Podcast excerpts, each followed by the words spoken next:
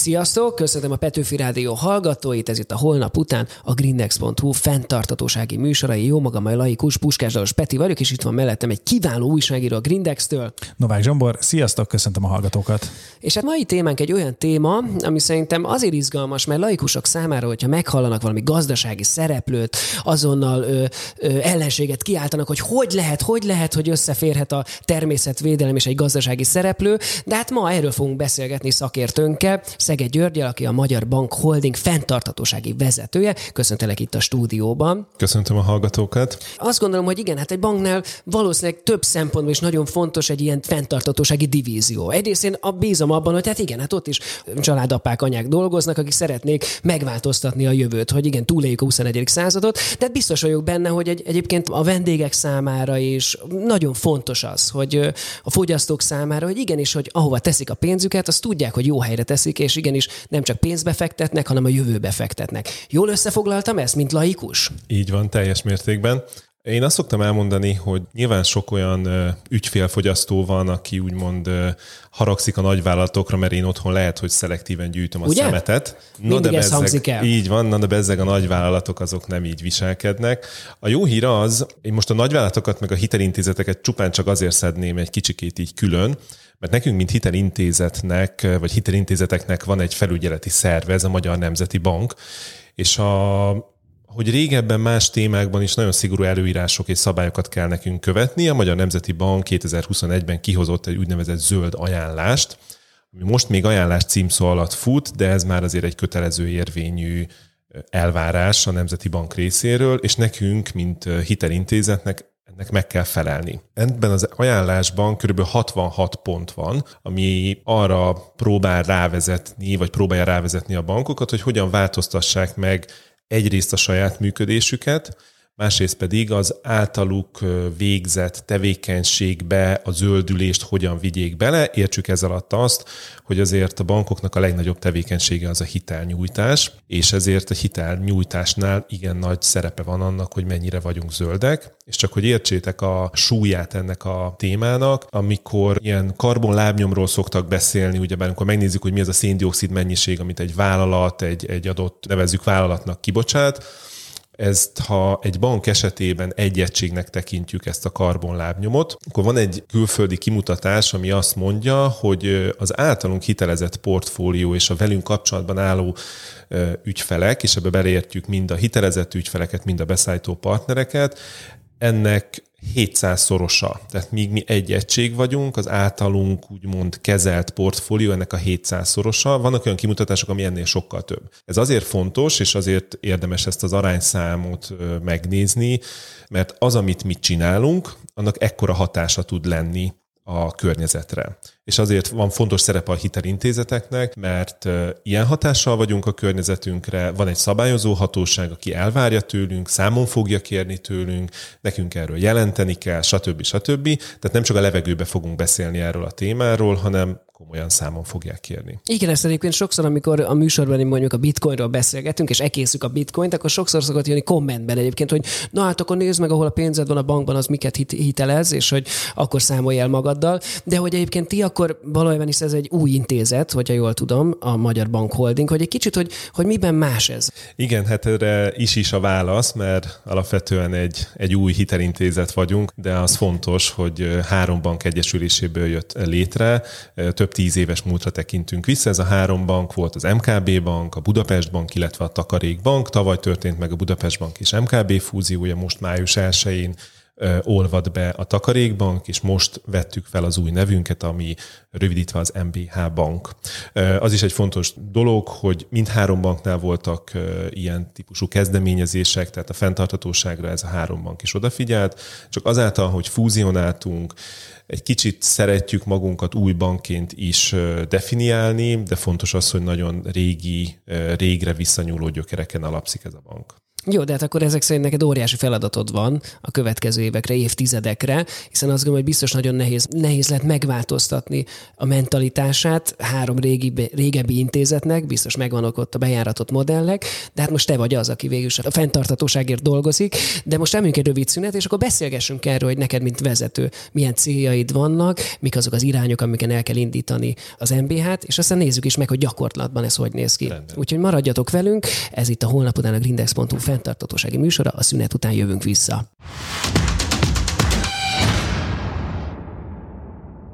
Sziasztok! Folytatjuk a Holnaputánt, a greendex.hu fenntarthatósági műsorát a Petőfi rádión. A mai vendégünk pedig Szege György, az MBH Bank fenntarthatósági vezetője, és hát itt már elkezdtünk beszélgetni arról, hogy milyen döbbenetes hatása lehet egy banknak. Ugye azt mondtuk, hogy egy bank saját működéséhez képest a portfóliója akár 700-szoros karbonlábnyommal bírhat, ami egészen elképesztő, és ebből azt hiszem, hogy következik az, hogy elég nagy felelőssége van egy ilyen banknak, de hát akkor, ahogy a Peti az előbb felvezette, milyen súly nyomja a válladat, vagy mivel kell megküzdened most a következő években?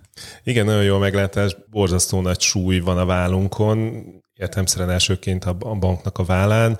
Már csak amiatt is, mert ezzel a fúzionálással egy olyan 2,5 milliós nagyságú ügyfélbázissal rendelkezünk, tehát nem mehetünk el szó nélkül a fenntarthatóság mellett. Hát nekem, mint fenntarthatósági vezetőnek, meg nyilván egy kis túlzással élve vannak álmatlan éjszakáim, mert önmagában ez a fenntarthatóságot megelőzi, ez az úgynevezett ESG kifejezés, ami sokkal-sokkal több, mint a fenntarthatóság, mert nagyon sok mindenre kell odafigyelni, és ez azért fontos, mert nem csak arról van szó, amit megint csak sokszor szoktam mondani, hogy nem csak arról van szó, hogy szelektíven gyűjtjük mi a szemetet a bankban, vagy éppenséggel lecseréljük a vállalati autókat elektromos autóra, hanem gyakorlatilag a teljes hitelezési folyamatot át kell alakítani, és meg kell bizonyosodnunk arról, hogy azok a hitelek, amit mi kiadunk, azok valóban zöldnek számítanak. Na de az, hogy mi számít zöldnek, arra nagyon szigorú, vagy egyre inkább szigorodó szabályok vannak, nemzetközi elvárások, vagy inkább azt mondom, hogy tényleg szabályok, és ezeket betartani, ezekre odafigyelni, és ezt az ügyfelektől is elvárni, hogy ezt így teljesítsék, ez nagyon-nagyon nehéz. De ha jól értem, akkor egy zöld hitel attól lesz zöld, hogy az, amire adjátok a hitelt, az alapvetően egy fenntartható tevékenység? Igen, tehát alapvetően erről beszélünk. Hogyha egy lakossági hitelezésről beszélünk, ott egyszerűbb a helyzet, mert most nagyon egyszerű példával élek, hogyha jön be egy kedves ügyfél, és ő ingatlant szeretne vásárolni, és azt mondjuk, hogy van egy zöld hitelünk, amit legyen kedves igénybe venni, ott meg van határozva, hogy mi az az éves kilowatt per óra fogyasztás per négyzetméter, aminél nem lehet magasabb annak az ingatlannak a fogyasztása, vagy egy valamilyen energetikai besorolás.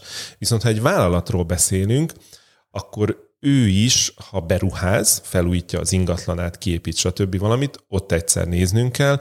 Másrészt azok a termékek, amiket ő adott esetben előállít, illetve ő maga, ahogy úgymond éli az életét, ezeknél is meg kell nézni azt, hogy ő valóban zölden tevékenykedik-e. És itt jön az igazán nehéz része, mert a vállalatoknak most még nincsen kötelező beszámolási elvárás, hogy ők mennyire zöldek, tehát hogy most ő mennyi szelektív szemetet gyűjt, mekkora a vízfogyasztása, és a többi, és a többi. Ezeket a dolgokat folyamatosan rá kell nyomni az ügyfelekre, és ő magának is tisztában kell lennie. És a másik, amit szintén el szoktam sokszor mondani, hogy manapság egy vállalati hitelnél, hogyha én főkönyvi kivonatot kérek be, időközi beszámolót kérek be, már ott is sokan ki vannak akadva, hogy hagyjuk már békén őket. Na de hogyha elmegyünk abba az irányba, hogy akkor legyen kedves a villanyfogyasztását, a gázfogyasztását, a klíma, a hűtőközeg kibocsátásának az értékét mondja meg, ezek kemény témák. De hát akkor, ha jól gondolom, erre valamiféle szabályozásnak is meg kell születnie majd, és kötelezővé tennie a vállalatok számára. Ilyen van kilátásban? Így van, abszolút. Tehát vannak különböző rendeletek, csak az a nehéz most még benne, de ez évek múltán változni fog, hogy az első ilyen rendeletek a különböző hitelintézeteket, az ilyen nagy vállalatokat kötelezte arra, hogy szolgáltassanak adatot. Igen ám, csak most már olyan adatokat is kell szolgáltatni, ahol el kell menni mondjuk egy 50 főt foglalkoztató vállalathoz is, hogy legyen kedves megmondani, hogy az ő karbonlábnyoma most egy kis túlzással mekkora, aki pedig azt mondhatja, hogy hát kedves bank, miért mondjam meg én magának, mert egyrészt nem gyűjtöm, nagyon nehéz lenne ezt gyűjteni, stb.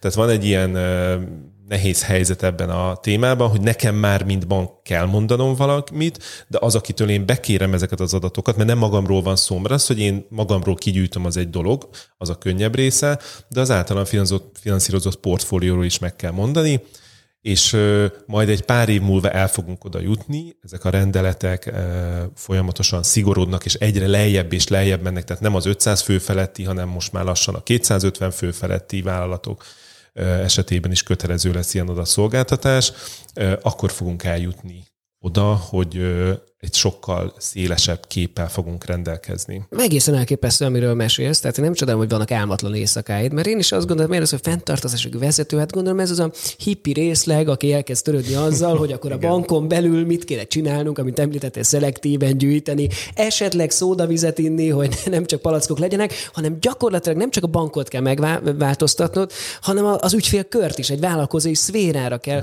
rápusolni az új mentalitást. Egészen elképesztően hangzik. De hát akkor beszélgessünk majd arról a szünet után, hogy tényleg, hogy gyakorlatban, hogy igen, beszéltünk már végig is a vállalkozói szféráról is, de hogy a bankon belül mit tudsz tenni azért, hogy karbonsemlegessé váljon a működésetek. Most elmegyünk egy rövid szünetre, de aztán folytatjuk. A holnap után a greendex.hu fenntarthatósági műsorát, maradjatok velünk.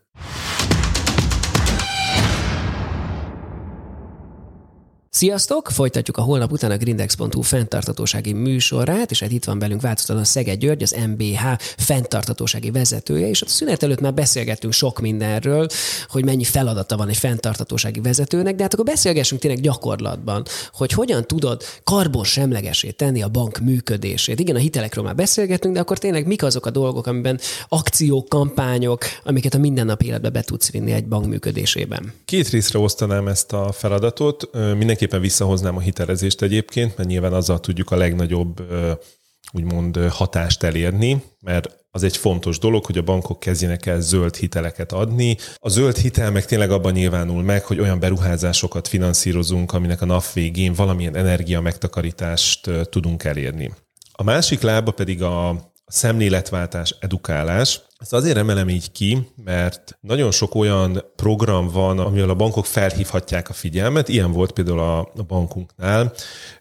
Idén tavasszal ültettünk el 10 000 facsemetét. Erre részben azért is szükség van, mert amikor a saját karbonlábnyomunkról beszélünk, ki fogjuk számolni, hogy az, nem tudom, 10 000 valahány tonna, ezt úgymond csökkenteni kell. Csökkenteni úgy tudjuk, hogy akkor idővel tényleg lecseréljük minden egyes bankfióknak a nyílászáróját, meg napelemet rakunk fel, és a többi, és a többi. Vállalati autókat valamilyen más autóra cseréljük le, ami kevesebb széndioxidot bocsát ki, de el fogunk jutni egy olyan pontig, amikor már nem tudjuk csökkenteni ezt a karbonlábnyomot, innentől kezdve úgy vannak úgynevezett ellentételezési lehetőségek. Az ellentételezési lehetőségek manapság is működnek, karbonkrediteknek hívják, ami azt jelenti, hogy elfáradunk egy karbonkredit boltban, most bocsánat, hogy ennyire leegyszerűsítem, befizetünk egy valamikor összeget, és valahol elültetnek fákat, vagy valami olyan programokat csinálnak, amivel valamekkora széndioxidot takarítunk meg.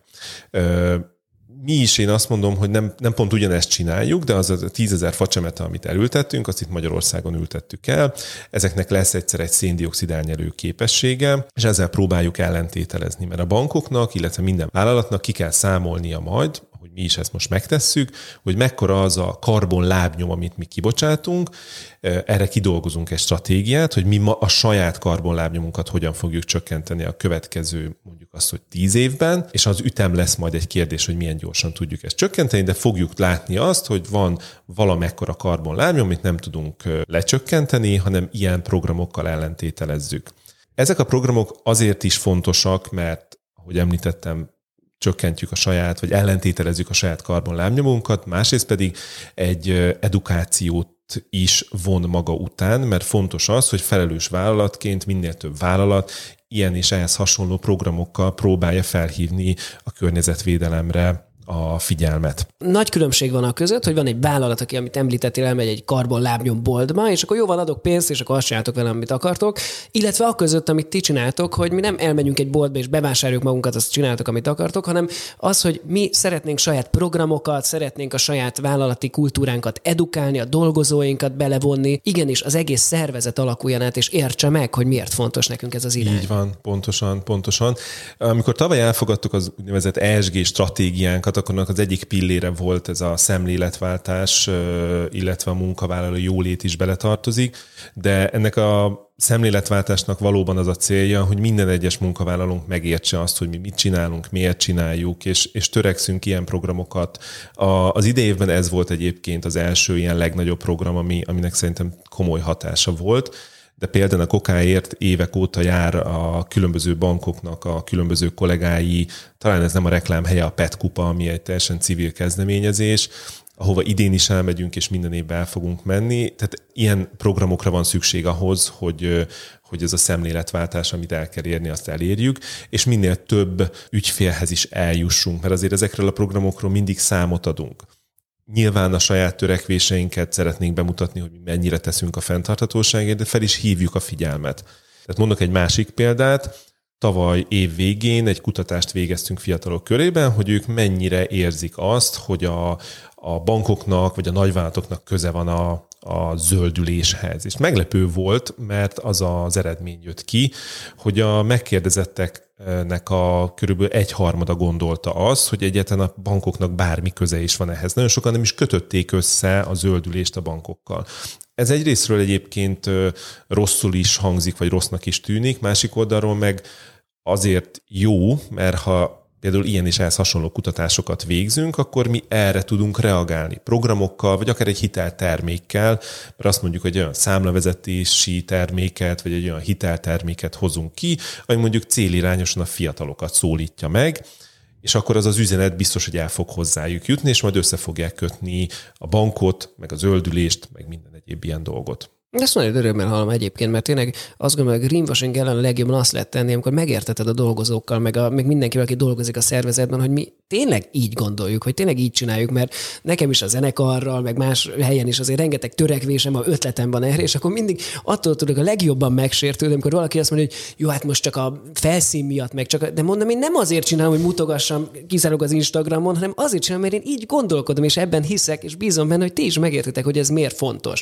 Úgyhogy így tovább, és hát, hogyha már ezt mondom, hogy így tovább, akkor most megint elmegyünk egy rövid szünetre, de aztán beszélgessünk tényleg a jövőről, hogy akkor milyen távlati célok vannak, és mivel lennél elégedett, hogyha megvalósulna a következő 10 évben. Úgyhogy maradjatok velünk, hamarosan folytatjuk a Holnapután a greendex.hu fenntarthatósági műsorát itt a Petőfin.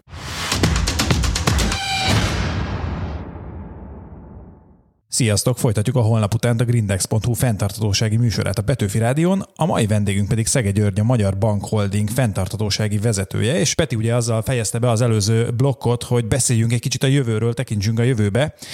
Én meg egy kicsit azt gondolom annak a projektnek a kapcsán és a faültetési projekt kapcsán, amit említettél, hogy a jövőbe vezető út az tulajdonképpen házon belül kezdődik talán, vagy mondhatjuk így és egy kicsit akkor nézzük meg, hogy a munkavállalóitok mennyire nyitottak erre a változásra, mert gondolom az kicsit majd leképezi azt is, ahogy az ügyfelek változnak majd a jövőben egy zöldebb, fenntartatóbb szemlélet felé. A kép abban az értelemben vegyes, hogy ugye mert az elején elhangzott, hogy most olvadt össze, vagy beolvadt a harmadik bank is ebbe a bankholdingba, hogy az elmúlt 2 év, vagy talán 3 év igen meghatározó volt mindenki életében, mert nagyon-nagyon sok munka volt ezzel, ezért a fókusz sokszor ebbe az irányba ment el. A jó hír az egyébként, hogy ahogy csökken a teher, vagy csökkent a teher, egyre több kollega kezdett el érdeklődni ez iránt, a téma iránt. Úgyhogy én azt mondom, hogy nagyon nagy a nyitottság házon belül, nekünk nagyon nagy a felelősségünk, hogy nagyon fenntartsuk az érdeklődést, programokat szervezzünk. Másik oldalról pedig az, ami egy fontos dolog, és ez sajnos nem a játék és móka része, hogy a napi működésbe kell ezt az egész úgynevezett ESG és fenntarthatósági törekvéseket bevinni. Ez azért is fontos, mert onnantól kezdve, hogyha egy adott kollega tudja, hogy az ő munkájának része ez a feladat, és ő ezzel azonosulni tud és fog, akkor ő ezáltal jobban tudja közvetíteni akár az ügyfelek felé, akár a saját kollégái felé is ezeket a kérdéseket. De esetleg vannak már visszajelzések is, tehát a dolgozóktól, hogy amúgy az jó ötlet volt, meg képzeld el, akkor én is beiktattam otthon is egy húsmentes napot, vagy jó, képzeld, tényleg lépcsőn mentem, és ez pont azért jut eszembe, mert mondtam, amikor jöttem fel az emeletre, akkor eszembe jutott, hogy a liften megyek, de nem, nagyon sok energiát fogyaszt, és múltkor megtanultam, úgyhogy feljöttem. Tehát esetleg vannak már visszajelzések? Igen. A faültetésünk volt talán az első és a legnagyobb, vagy legkomolyabb program, ami kapcsán érkeztek visszajelzések. Mindenki nagyon örült, nagyon elégedett volt. Azt mondták, hogy na ez az, amit ők igazán éreznek, hogy ennek van hatása, úgyhogy teljes mértékben. Mert biztos vagyok benne, hogy azért tényleg a szervezetben, a dolgozók számára azért az egy olyan dolog, hogy ja, nem csak, hogy dolgozom, hanem valamit képviselek, valami üzenetet, valami fontos üzenetet, és esetleg akkor számítotok arra, hogy egyébként organikusan akár szerveződjenek programok, vagy akár csoportok, körök szerveződjenek? Nálunk ez úgy néz ki egyébként, én azt mondom, hogy ötletelések, hogy létezik nálunk egy nagyköveti program, és vannak ESG nagyköveteink is. Ővelük az a célunk, hogy egyrészt elvigyék az üzeneteinket a különböző helyekre, tehát minél szélesebb körben a kollégák tudjanak a kezdeményezéseinkről, másrészt pedig egy ötletelés tud érkezni felőlük, és sőt, ösztönözzük is őket, hogy ha látnak valamit a rendszerben, mondjuk így, ami szerintük nem jól működik, akkor jelezzék azt nekünk. Van egy úgynevezett ESG ötletládánk is, amit nem csak a nagykövetek, hanem mindenki elér, és oda mindig várjuk az ötleteket, mert akár a papírmentesség, nyilván a bank törekszik arra, hogy digitalizáltak legyünk, és ez minél jobban elterjedjen, de azért számos olyan terület van, ahol például sok papírt használunk, vagy legyen akár digitális aláírás egy olyan téma, ami kerüljön előtérbe. Tehát ez az ESG ötletládának ez lenne a célja, hogy minél több gondolat, ötlet jusson el hozzánk, amit adott esetben próbálunk megvalósítani. Hát akkor remélem, hogy minél több ötletet fognak kitalálni a dolgozók, és hogy minél több fog megvalósulni majd, és hát biztos vagyok benne, hogy igen, nehéz a feladat, de annál jobb érzés az, amikor egyszer csak valami sikerül, és jön egy visszajelzés, egy pozitív visszajelzés. Hát sok sikert kívánok neked a munkádhoz. Köszönöm és szépen. Nagyon bízom benne, hogy 5-10 év múlva, amikor ismét jössz hozzánk, akkor tényleg óriási sikerekről fogsz majd beszámolni. És hát köszönöm szépen a hallgatóknak, hogy ezen a héten is velünk tartottatok itt a Petőfi Rádión. Ez volt a Holnapután a greendex.hu fenntarthatósági műsora. Jövő héten és újabb izgalmas fenntarthatósági témákkal jövünk. Addig is kövessetek minket a social media felületeinken, és olvassátok a greendex.hu-t. Sziasztok!